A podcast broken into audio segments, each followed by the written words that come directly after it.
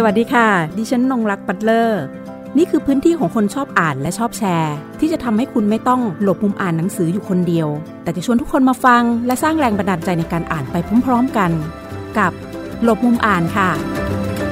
หลบมุมอ่านวันนี้ดิฉันอยู่กับคุณธราพงษ์รุ่งโรธเจ้าของหนังสือนะงานเขียนเล่มแรกของเขาก็คือไนจีเรียเฮียไอคัมหรือในชื่อภาษาไทยว่าสวัสดีไนจีเรียค่ะ วันนี้เราจะพาคุณผู้ฟังนะคะ ไปรับทราบเรื่องราวของชีวิตประสบการณ์ของนักขับเฮลิคอปเตอร์ค่ะ ซึ่งไปมีประสบการณ์ในการทำงานอยู่ในประเทศไนจีเรียนะคะว่า มีความเป็นมาอย่างไร ชีวิตทำไมถึงต้องพลิกผันจากนักบินนะคะเฮลิคอปเตอร์ทำงานที่ประเทศไทยแล้วจู่ๆก็ไปที่ไนจีเรียเลย แล้วก็ไม่ทราบว่าก่อนไปมีข้อมูลพื้นฐานหรือว่ารับทราบอะไรมาบ้างเกี่ยวกับประเทศไนจีเรียค่ะครับก่อนที่ผมจะได้ไปทำงานที่ประเทศไนจีเรีย ผมก็เป็นนักบินเฮลิคอปเตอร์ทำงานบินให้กับแท่นขุดเจาะน้ำมันในอ่าวไทย เป็นเวลาประมาณ 10 ปีนะครับ ก็ ประกอบกับเป็นครูการบินด้วย แล้วทีนี้อยู่มาวันหนึ่งก็ได้ไปพบกับครูการบินของบริษัทBristow Helicopters ซึ่งเป็นบริษัทของอเมริกันนะครับ ก็ก็มาชวนให้ไปทำงานด้วยกันที่ไนจีเรีย ทีนี้ก็ผมก็น่าสนใจประเทศนี้ เพราะว่าเคยได้ยินแต่ชื่อ แล้วก็เราเองก็ไม่เคยไปทวีปแอฟริกามาก่อน ก็เลยคุยกันว่าเขาก็ชวนกันว่าเออ น่าสนใจนะ แล้วก็รายได้ก็ดี แล้วก็ มันจะเป็นประสบการณ์ใหม่ที่ you อาจจะไม่เคยเห็นมาก่อนนะครับ ก็เลยกลับมาปรึกษากับทางครอบครัวแล้วก็เอ๊ะลองดู อยากจะลองไปดู ใช้เวลาตัดสินใจแค่ประมาณสักหนึ่งถึงสองเดือนเท่านั้น หลังจากนั้นก็อะตกลงเซ็นสัญญากับเขาว่าจะลองไปทำที่นั่นดู ซึ่งงานที่นั่นก็จะเป็นลักษณะคล้ายๆ กับอยู่ที่เมืองไทยก็คือ บินให้กับท่านกุจอน้ำมันเนี่ยในอ่าวของกินีเหมือนกันครับ ค่ะเลยอยากจะให้คุณนัทนะคะช่วยช่วยเล่าถึงประสบการณ์ตั้งแต่ก้าวแรกก่อนที่ถึงสนามบิน แล้วก็การใช้ชีวิตอยู่ที่นั่นว่า มันมีความน่าท้าทายแล้วก็มีความประทับใจอะไร ซึ่งเป็นความประทับใจซึ่งแตกต่างไปจากนักเดินทางทั่วไปรวมถึงอาชีพอื่น ๆ และในตัวของพื้นที่เองนะคะมีความเฉพาะตัวค่อนข้างสูง ใช่ครับ ก่อนที่ผมจะเดินทางขึ้นเครื่องบินออกจากสุวรรณภูมิไปนี่ก็ทางบริษัทเขาก็ให้ที่ปรึกษา ด้านความปลอดภัย โทรศัพท์มาหา จริง ๆ ก็ใช้ Skype call นะครับวิดีโอคอลคุยกัน เขาก็แนะนำว่าเมื่อมาถึงที่ไนจีเรียแล้วเนี่ย ทางบริษัทจะส่งคนขับรถมารับ แล้วก็ส่งภาพมาให้เลย 3 คน บอกว่าจะต้องเป็นหนึ่งใน 3 คนนี้เท่านั้นนะ ที่มารับ อย่าไปกับคนอื่นนะครับ เพราะอาจจะมีคนอื่นมาชวนเรานั่งรถไปด้วย ซึ่งก็อาจจะนั่งรถแล้วก็หายไปเลยก็ได้ นี่เราก็ไม่ทราบเขาก็ แล้วก็ประกอบกับว่าเขาก็แนะนำว่าเมื่อไปถึงเนี่ยให้ระวังเรื่องการแต่งตัวนะอย่าแต่งตัวให้ดูราคาแพงมากนะโทรศัพท์ iPhone เนี่ยก็อย่าพยายามหยิบมาใช้บ่อยๆนะกระเป๋าสตางค์เนี่ยก็ไม่ควรจะมีบัตรเครดิต หรือว่าบัตร ATM หรือมีช่องทางอะไรให้กับคนร้ายเนี่ยสามารถติดต่อครอบครัวเราได้โดยตรงนะครับ ก็เป็นมาตรการที่เขาเซตขึ้นมาเพื่อให้กับ ให้กับพนักงานที่เดินทางมาจากต่างประเทศให้รู้ล่วงหน้าไว้ก่อนว่า จะได้เจอกับอะไรจะได้เตรียมตัวได้ทันนะครับ นี่เมื่อไปถึงที่สนามบินในประเทศไนจีเรียเนี่ยสนามบินที่ผมไปถึงคือสนามบินเลกอสนะครับเลกอสเนี่ยก็เป็นอดีตเมืองหลวงของประเทศไนจีเรียมาก่อนครับก็เป็นสนามบินที่ใหญ่พอสมควร นี่เมื่อไปถึงก้าวแรกเนี่ย ผมก็รู้สึกแล้วมันคิดถึงบ้าน อันนี้ก็ต้องบอกตรงๆว่าคิดถึงบ้านอยากกลับบ้านเลย นาทีแรกก็ถึงอยากกลับบ้าน แต่ก็อะลองดู เราก็สมัครมาเองนี่นะไม่ได้มีใครบังคับเรามานะครับ ก็ไปถึงก็ด่านแรกที่เจอก่อนก็คือ เขาจะตรวจเขาเรียกว่าสมุดเหลือง ก็คือเป็นใบรับประกันว่าเราได้ฉีดวัคซีนไข้เหลืองมาก่อนแล้วนะครับ ซึ่งเป็นวัคซีนที่บังคับว่านักท่องเที่ยวหรือว่านักเดินทางทุกคนเมื่อมาถึงจะมาแอฟริกาเนี่ยจะต้องฉีดวัคซีนไข้เหลืองอย่างน้อย 1 สัปดาห์นะครับ ตรวจเสร็จปุ๊บก็มาผ่านด่านตรวจคนเข้าเมือง ซึ่งอันนี้รวดเร็วมาก เพราะว่าเนื่องจากว่าพวกผมจะมีวีซ่าทำงานชั่วคราวอยู่แล้วนะครับ ทีนี้สภาพแวดล้อมภายในสนามบินก็ต้องบอกว่าคือเขาไม่มีแอร์ร้อนมากนะครับ ซึ่งอากาศที่ไนจีเรียเนี่ยก็คล้ายๆ ประเทศไทยในเดือนเมษาก็คืออุณหภูมิ 35 องศาขึ้นไปนะครับ ร้อนแล้วก็ค่อนข้างจะหนาแน่นพอสมควรนะครับ เมื่อออกมาปุ๊บ ออกมาจากผ่านด่านตอมอ ผ่านศุลกากรเสร็จปั๊บก็มาก็มายืนรอรอมองสามคนที่สามเขาคนนั้น เราก็มีรูปอยู่ในมือ เอ๊ะนี่ใครคนไหนจะมารับเรา แล้วก็มีคนคนหนึ่งผู้ชายในจีเรียเขาใส่เสื้อสูทค่ะแบบติดเครื่องหมายบริษัทบนหน้าอกอ่าเดินเข้ามาหาเราเลยแล้วก็มาจับมือเรา เราก็ตกใจใช่หรือเปล่ารีบดูรูปก่อนก็เทียบกันหน้าก่อนว่าค่ะใช่ไหม เขาก็ don't worry I am your guy ค่ะอ่าเสร็จแล้วเขาก็พาลากกระเป๋าเรานะไปขึ้นรถระหว่างที่เดินเนี่ย ผมก็สังเกตว่ามีทหารอืมฮึคือถ้าเป็นบ้านเราเนี่ยคนที่ดูแลรักษาความสงบในในประเทศจะเป็นตำรวจใช่ไหมครับค่ะแต่ของเขาเนี่ยจะเป็นทหารเลยอืมซึ่งทหารเนี่ยก็จะถือปืนอาก้าทุกคนอืมนะคะดูแลดูแลความสงบเรียบร้อยค่ะซึ่งเอ่อก็มีฝรั่งคนหนึ่งที่เขา เดินทางมาลง flight ใกล้เคียงกันกับผมเนี่ยเขาก็เดินมาด้วยกันกับผมทำงานที่เดียวกันนะครับ ก็เป็นช่างเฮลิคอปเตอร์ ก็บอกผมว่านัท you ดูรอบตัวให้ดีนะอืมณตรงเนี้ยอะไรมันก็เกิดขึ้นได้ ให้ระวังนะครับผมก็ประสาทสัมผัสนี่ปุ๊บขึ้นมาทันทีเลยว่าเอ้ยต้องระวังตัวแล้วล่ะนะครับ หลังจากนั้นก็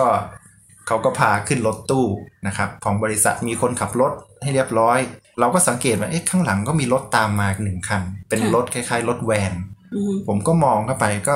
เป็นคนที่เป็นบอดี้การ์ดของเราสามคน ถือปืนอาก้าทุกคนอยู่ข้างหลัง รถคันเนี้ยจะคอยติดตามเราไปเสมอ เพื่อจะดูแลความปลอดภัยให้เราทำให้เราแพงนะนะมาอยู่ในจีเดียปุ๊บเราราคาแพงขึ้นมาทันทีนะคะเอ่อประเด็นนี้ก็คือเป็นเรื่องของการรักษาความ ปลอดภัยนะครัคะบของทางบริษัทที่จัดสรรไว้ให้กับพนักงานทุกท่านนะคะ ซึ่งไปทำงานที่นั่น แล้วก็จะมีเรื่องราวนะคะ เล็กๆ น้อยๆ น่ารักน่ารักนะคะ ที่เขาได้พูดไว้ในหนังสือของเขาตั้งแต่โอ้เข้านอนคืนแรกอย่างเงี้ยวิธีการเตรียมตัว ก่อนเข้านอนแล้วแม้กระทั่งการจะต้องใส่เสื้อผ้า ว่าจะต้องใส่ประมาณไหนแล้วต้องมีอะไรนะคะ เอกสารอะไรบ้างที่ต้องติดตัวตลอดเวลาเผื่อกรณีฉุกเฉินเนาะใช่ครับอ่าอันนี้พูดไปก็ไม่ต้องแตกตื่นนะคะคุณผู้ฟัง เพราะว่ามันเป็นขั้นตอนการปฏิบัติทั่วไปเฉยครัๆบซึ่งเราจะต้องเตรียมพร้อมนะคะ ดังนั้นเนี่ยคุณนัทก็เลยมีสติตลอดเวลาค่ะนะคะแล้วในเล่มนี้บทหนึ่งนะคะมีทั้งหมด 38 บทนะคะ38 ตอนว่าอย่างนั้นละกัน แล้วใครอยากจะอ่านต่อเนี่ยตอนนี้ก็มี ลงถึงตอนที่ 40 ใช่ครับ บนนะคะเพจนัดแนะนะคะรับบนเพจนัดแนะ ทีนี้ค่ะมันจะมีขั้นตอนคำแนะนำของคุณนัทได้พูดถึงประมาณ 14-15 ข้อ เกี่ยวกับใครจะไปทำงานในประเทศกลุ่มเสี่ยง หรือว่าใช่ครับประเทศแบบอาจจะไม่ค่อยสะดวกสบายนะครับนะคะไม่ได้มีสะดวกซื้อให้เราตลอด 24 ชั่วโมง เขาก็จะมีแนะนำข้อหนึ่ง ซึ่งข้อหนึ่งดิฉันชอบมากอะ่ะ คือข้อ 12 ครับว่าอย่างไงครับ คุณนัทเขียนเอาบอกไว้ว่า อะไรที่พกติดตัวมาแล้วทำให้อุ่นใจ และไม่หนักจนเกินไป เช่น พระเครื่อง รูปครอบครัว หรือน้ำพริกปลาย่างก็พกมาเถอะ ชีวิตจะดีขึ้นนิดนึงเวลาคิดถึงบ้าน ซึ่งบอกได้เลยว่าคิดถึงแน่ๆ ชอบวิธีการที่เขาเล่าเรื่องอะ่ะดูดูปกติดีแล้วเขาไม่โกหก อ่าเขาก็คือรู้สึกแบบนั้น แม้กระทั่ง ใต้ปกหมอน ใต้หมอนจะมีภาพของครอบครัวครับนะคะเอาไว้ด้วย นี่มันไม่ใช่แค่เหมือนแบบในหนังที่เราดูนะ แต่ในชีวิตจริงมันมีแบบนั้นจริงมันมันรู้สึกอย่างนั้นจริง ๆ ครับโดยเฉพาะอืมยิ่งเวลาเราไปอยู่ในที่ที่บางครั้งเราถามตัวเองว่า ฉันมาทำอะไรที่นี่ๆอืมบางทีเราก็ถามตัวเองอย่างนั้นเหมือนกันนะครับ แต่ก็มันก็สุดท้ายก็คิดว่าเอ้ยเราตัดสินใจมาทำงาน เพราะฉะนั้นอย่าไปคิดอะไรให้ซับซ้อนมาก ขอให้มีความสุขแล้วก็สนุกกับแต่ละวันที่เราได้มาเจอประสบการณ์แบบนี้ เพราะว่าผมคิดขึ้นมาได้อย่างหนึ่งว่า ประสบการณ์ที่เราได้มาพบได้มาเจอเรื่องราวต่าง ๆ ที่ไนจีเรียเนี่ยไม่ใช่ว่าคนไทยทุกคน หรือคนใด ๆ ก็ตามเนี่ยจะได้มามีประสบการณ์แบบนี้ และโดยเฉพาะอย่างยิ่งเราได้มาอยู่ในบริษัทที่เขาดูแลความปลอดภัยเราอย่างดี ในสภาพแวดล้อมที่ต่อให้เป็นนักท่องเที่ยวเนี่ยก็ต้องถือว่าอันตรายมากนะครับ ก็ถือว่าค่อนข้างจะโชคดีนะครับ 38 ตอนนะคะ ในหนังสือสวัสดีไนจีเรียเล่มนี้ คุณนัทใช้เวลาคอมฟอร์ z โซนช่วงไหนในการเขียนไงในการถ่ายทอดถ่ายทอดเรื่องราวต่างๆ โชคดีนะที่มีอินเทอร์เน็ตว่าโชคดีไหมโชคดีมากจริงๆครับอืมโชคดีที่มีอินเทอร์เน็ต เพราะว่าเอ่อปกติเวลาผมเล่าเรื่องที่ได้มารวมเล่มเนี่ยนะครับ ผมจะเขียนเอาไว้เป็น episode ต่างๆ บนเพจนัดแนะนะครับ ก็จะอาศัยเวลาช่วงเย็นนะครับ เดิมเนี่ยเพจนัดแน่ผมจะเขียนความรู้ทั่วไปนะครับ แต่พอดีว่าได้มาในจีเดก็เลยอยากเอ๊ะลองเขียนเล่าเรื่องที่เรามาที่นี่ดีกว่า คิดว่าน่าจะมีคนอยากอ่าน ซึ่งก็มีคนอ่านเยอะพอสมควร แล้วประกอบกับว่าหลังช่วงตะวันตกดินไปเนี่ย ทางบริษัทเขาแนะนำว่า ไม่ใช่แนะนำครับเขาบังคับเลยว่าควรจะอยู่แต่ในอาคาร นอกจากจะเรื่องความปลอดภัยแล้วเขาเป็นห่วงเรื่องมาลาเรีย นะครับซึ่งในประเทศแอฟริกาเนี่ยมาลาเรียเนี่ยเป็นคนละสายพันธุ์กันกับมาลาเรียที่อยู่ในทางประเทศไทยอือฮึเพราะฉะนั้นเขาจะกลัวเราโดนยุงกัดมากนะครับในในที่พักเราก็จะมีมุ้งลวดหลายชั้นมากกว่าจะเดินถึงห้องนอนนะครับแล้วก็การแต่งตัวเขาแนะนำว่าถ้าจำเป็นต้องออกนอกอาคารให้ใส่เสื้อแขนยาวกางเกงขายาว แล้วก็ให้เราทานยาต้านมาลาเรียเนี่ยทุกวันนะครับ พร้อมกับแถมกับชุดคิดสำหรับ ตรวจว่าเราติดเชื้อมาลาเรียหรือเปล่า ให้ติดตัวเสมอด้วยนะครับ อันนี้ก็คือความเสี่ยงหนึ่ง แต่ก็เป็นความเสี่ยงที่ป้องกันได้นะครับ ก็เป็นความรู้เหมือนกันนะครับ ก็เหมือนชีวิตจะถูกกันออกจากกันจะได้พบเห็นชีวิตจริง ๆ ของใช่ชาวไนจีเรียที่นั่นนะคะ แต่ขณะเดียวกันชีวิตจริง ๆ ของชาวไนจีเรียเนี่ยก็มาอยู่ในข้อควรปฏิบัติ ซึ่งทางบริษัทกำกับคุณนัทเอาไว้ด้วยแล้วก็พนักงานคนอื่นๆนะคะ อย่างเช่น เราจะเห็นได้จากเรื่องของไข้มาลาเรีย เป็นต้นนะคะทีนี้ค่ะ ก็คงได้มีโอกาสเห็นอยู่แล้วจะต้องออกไปที่แท่นครับนะต้องไปขับเฮลิคอปเตอร์ เจอผู้คน หรือแม้แต่เรื่องอาหารการกินเนี้ยก็คครังบต้องพูดถึงหน่อยแหละ เพราะว่าใช่ในครับแคมป์เออขอขอโทษค่ะ ไม่ใช่ในแคมป์นะคะ เป็นที่พักอะค่ะ จะเรียกว่าก็จะมีแคมป์ก็ได้ เพราะมันก็ใกล้เคียงกันนะครับเพียงแต่ว่าเอ่ออยู่อยู่บ้านเป็นหลังๆ ไม่ได้อยู่เป็นเต็นท์ไม่ได้เป็นแคมป์แบบนั้นนะคะครับก็ในในพื้นที่ที่อยู่ก็จะมีการจัดอาหาร ซึ่งก็จะมีอาหารหลากหลายแหละ แล้วก็จะมีอาหารของในจีเรียด้วยใช่จากที่ครับคุณนัทได้พูดถึงวัฒนธรรมความเป็นอยู่ของเขาอะจากสายตาที่ที่เราได้เห็นเราได้สัมผัสมาอย่างเช่น เรื่องอาหารการกิน หรือแม้แต่ระหว่างทางซึ่งคุณนัทเดินทางไปปฏิบัติหน้าที่อะค่ะ ครับ คือไนจีเรียเนี่ยเขาจริง ๆ แล้วสภาพภูมิอากาศเขาเนี่ยใกล้เคียงกับประเทศไทยมากคือตั้งอยู่เส้นลัติจูดที่ใกล้เคียงกัน เพราะฉะนั้นอาหารของเขาเนี่ยก็จะมีข้าว ซึ่งเขาก็ปลูกข้าวได้เหมือนกับประเทศไทย เพียงแต่ว่าคนละพันธุ์กันคือเม็ดจะยาวๆดีๆกว่า แล้วก็พอหุงปุ๊บก็จะร่วนๆกว่านิดนึง แล้วก็มีอ่ามะละกอก็มีมะม่วงสับปะรดมีเหมือนกันกับประเทศไทย เพียงแต่คนละพันธุ์กัน เพียงแต่ว่าเวลาประกอบอาหารออกมาเนี่ย มันก็จะเป็นอีกแบบหนึ่งซึ่งมันไม่ถูกปากอืมพวกเราเท่าไหร่นะครับอืมอาหารที่ผมเห็นว่าคนไนจีเรียเขาทานกันเยอะก็คือ ภาษาอังกฤษเรียกว่าแยม ภาษาไทยคือมันสำปะหลังเนี่ยครับอืมเขาปลูกได้ลูกใหญ่มาก ซึ่ง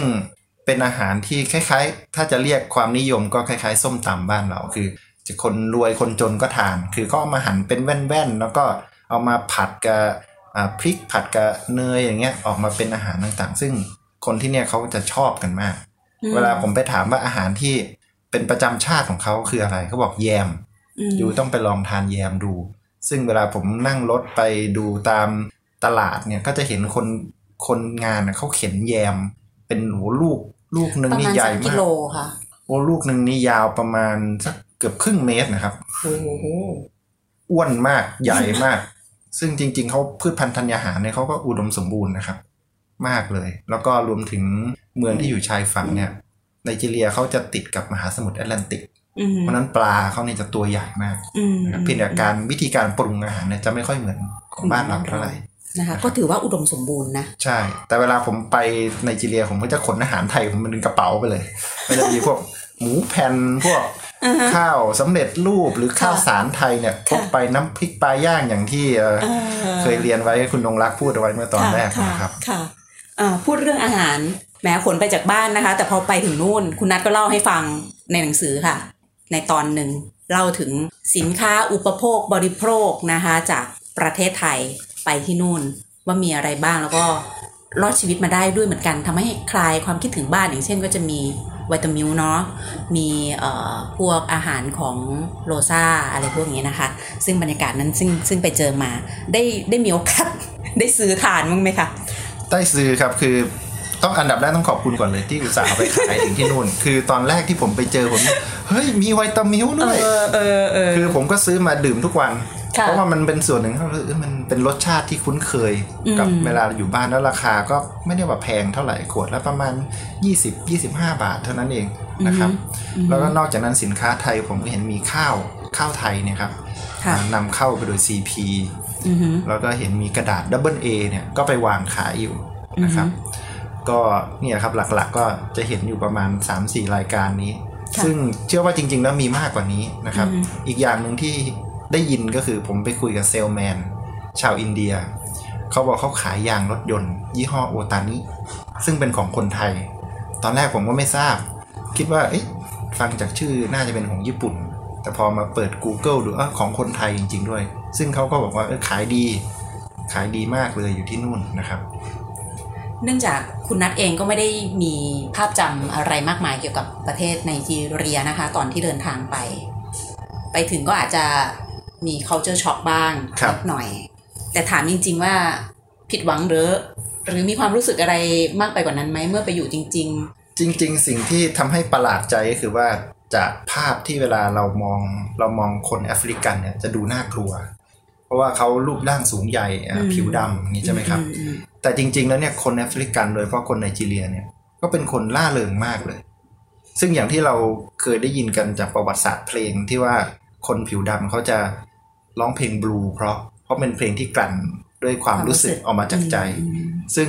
แล้วจริง ๆ คนไนจีเรียเขาก็เป็นคนแบบนั้น คือ เวลาพูดคุยเขาเนี่ยเขาสนุกสนานเขาตลกเขาหัวเราะ ไม่ว่าจะเป็น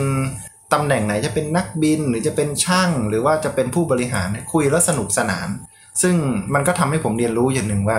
เออ เรื่องที่ว่ามันมีคนดีคนไม่ดีมันเป็นทั่วโลกอืมครับไม่ว่าจะเป็นชนชาติไหนมันก็มีคนที่ดีคนที่ไม่ดีทั้งนั้นดังนั้นเวลาเรามองอะไรเนี่ย ที่เขาเรียกว่ามองแบบสเตอริโอไทป์คือมองรวมๆไปเนี่ยบางทีมันก็ไม่จริงอืมมันทำให้มันเป็นการมองโลกในมุมที่ผิดด้าน เพราะว่าคนแอฟริกันเนี่ยสนุกสนาน ร่าเริงแล้วก็เขาพยายามช่วยเหลือเราตลอด จริง ๆ เรื่องลักพาตัวเนี่ย พวกที่เดือดร้อนน่ะคือพวกพวกฝรั่งต่างชาติ expat อย่างพวกผมเนี่ย ที่ไปทำงานแล้วเปรี้ยวเองอืมหาเรื่องไปไม่ระวังตัวสถานที่ที่มันไม่ควรจะไป ในขณะที่คนในจีเรียเขาคอยเตือนผม เอ้ยนัดอ่าฮะโซนนี้อย่าไปนะอือฮึตรงนู้นอย่าไปนะเขาคอยเตือนเราตลอดนะครับอืมอืมนี่ก็คือความปลอดภัยและความประทับใจที่ผมรู้สึก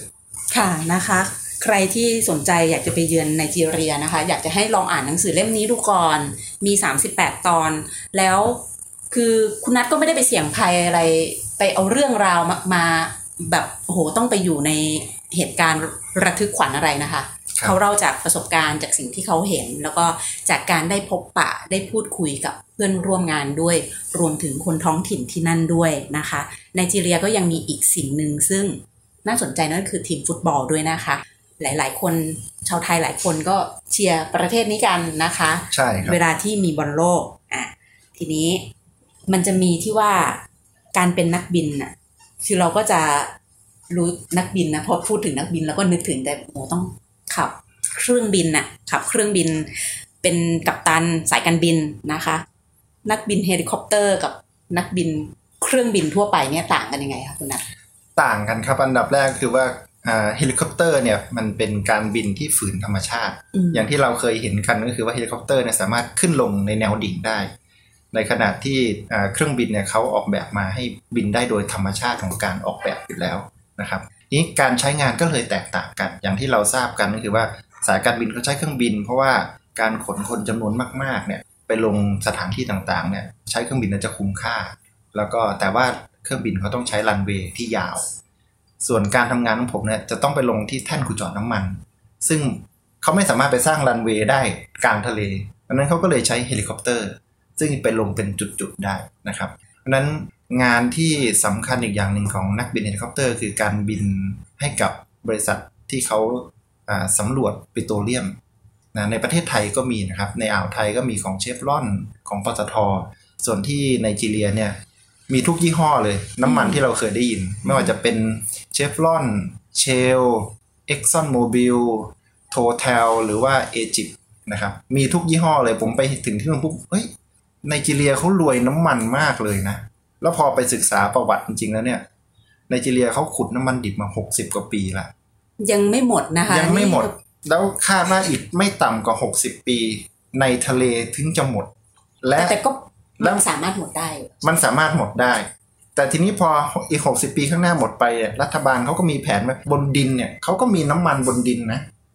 ซึ่งเขาสามารถขุดต่อได้อีกเพียงแต่ว่าตอนเนี้ยการดูดจากใต้ทะเลมันง่ายกว่า เขาเลยเอาในทะเลก่อน บนฝั่งเขาก็มีอีกนะครับ ซึ่งนับว่าประเทศเขาเนี่ยอุดมสมบูรณ์ในเรื่องทรัพยากรปิโตรเลียมมากเลย ค่ะก็ถือว่าเป็นเป็นแหล่งสร้างรายได้นะคะ ให้กับนักลงทุนจากทั่วโลกนะคะ เราก็จะเห็นว่าตรงนี้เนี่ยเขาไม่ธรรมดาเลย เพราะว่าอันนี้เฉพาะอยู่ในอยู่ในทะเลนะคะ อีก 60 ปีก็ยังได้อยู่นะคะแล้วยังเหลือพื้นที่ซึ่งอยู่บนพื้นดินด้วย คุณนัทคะไปเป็นนักขับเฮลิคอปเตอร์นะคะทำงานกับแท่นขุดเจาะน้ำมันนะคะ เสน่ห์ของงานตรงนี้คืออะไรอะจริงๆแล้วคือ เสน่ห์ของอาชีพนักบินเฮลิคอปเตอร์คือการขับเฮลิคอปเตอร์มันมันบินได้อย่างใจเรา คือเราจะบังคับให้มันหมุนซ้ายหมุนขวาเลี้ยวซ้ายเลี้ยวขวา อีกเสน่ห์อย่างหนึ่งก็คือว่าเวลาเราบินไปลงที่แท่นขุดเจาะน้ำมันเนี่ยเราจะเห็นรอยยิ้มของคนที่จะได้กลับบ้านประทับใจ คือคนที่จะได้กลับบ้านคือ สีหน้าต่างกันนะครับ คือคนที่ผมรับจากบนฝั่งไปส่งที่แท่นเนี่ยสีหน้าจะอย่างหนึ่ง แต่พอไปถึงที่แท่นปุ๊บขึ้นเครื่องมาปั๊บ ทั้งอีกแบบเลยกลิ่นตัวก็หอม ฉีดน้ำหอมมาอย่างดีเตรียมพร้อมยิ้มเนาะแป้นเลยอืมขึ้นเครื่องมาบนเครื่องเรา เราก็มีความสุขในการที่จะพาคนที่เขาอะ